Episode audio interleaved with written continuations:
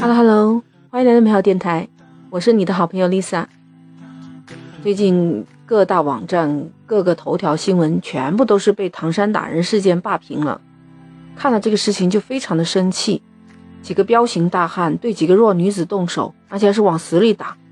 在看到这些事情愤愤不平的同时，还是坚定看好我们国家的政府公信力吧。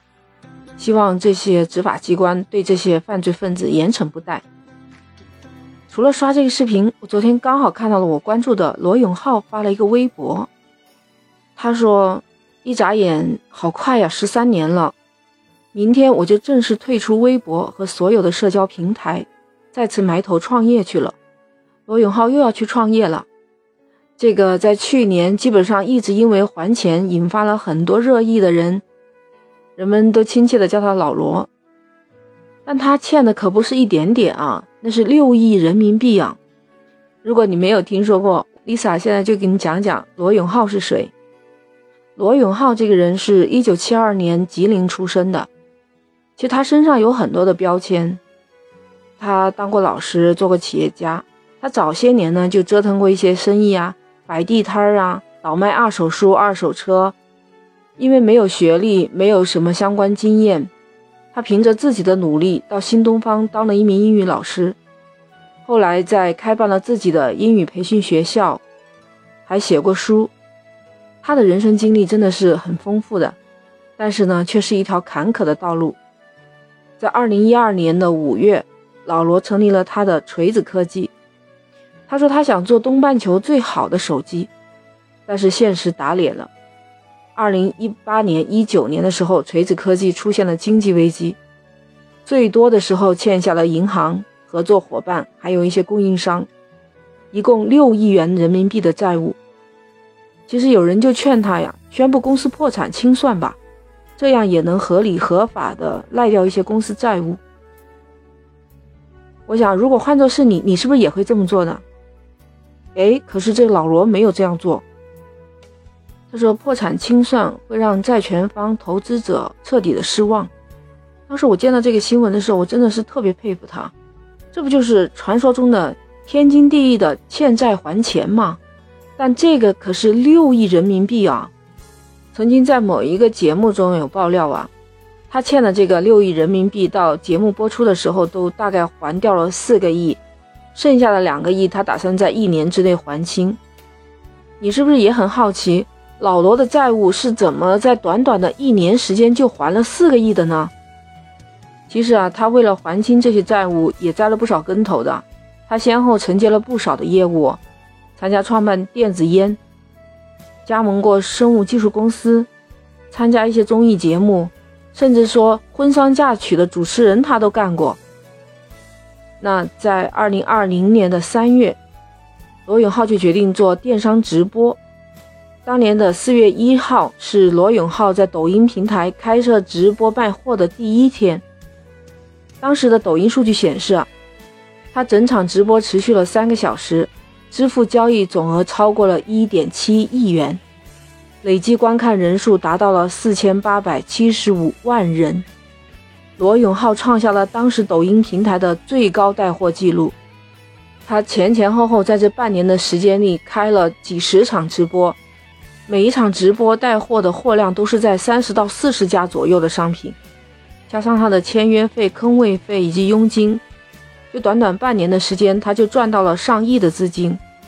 当然，他自己也澄清过，他说这个四个亿他还了近两年，还有包括卖掉手机团队的相关的知识产权一点八个亿，另外那两个多亿就是一个是参与另一家公司的运营赚的钱。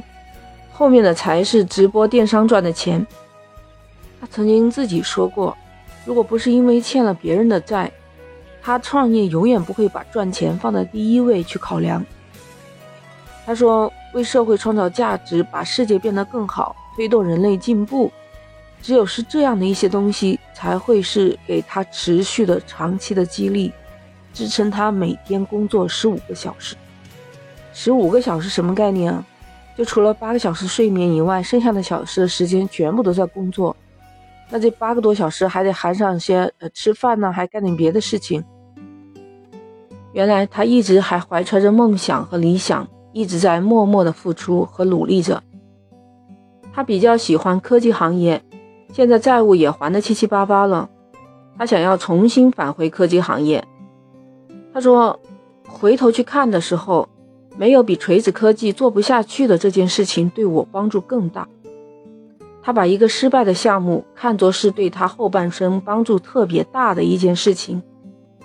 他这一次退出所有社交平台，埋头创业，是不是有点像高考前冲刺的考生，把自己关起来，专心备战高考，不受外部的因素影响？有网友舍不得说，创业也不耽误发微博嘛。他说，新公司的规划是未来三到五年都没有产品的，所以他先要把操作系统啊那些软件做出来，然后再发布新产品。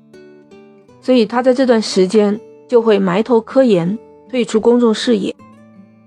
这个六月开始，他要抓住这个创业的最后一次机会，相信他也会给这个世界留下一些东西吧。其实，我觉得判定一个人成功的标志，有些时候也不光是看到他攀登顶峰的高度，反而你要看他跌到谷底的反弹力有多强。老罗的这个故事，这么多人关注。这也是因为老罗在中年这个阶段，他不服输的这种精神。其实，不管是大咖人物也好，还是我们这些普通老百姓也好，没有谁的生活是一帆风顺的。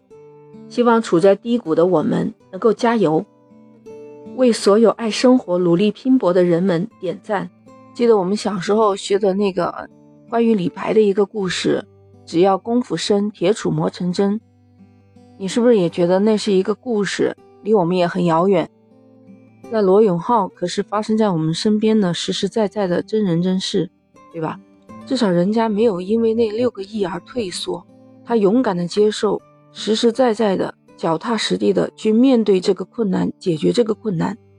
虽然说他是一直在还债，但是我觉得他在这件事情上，他肯干了，他就成功了。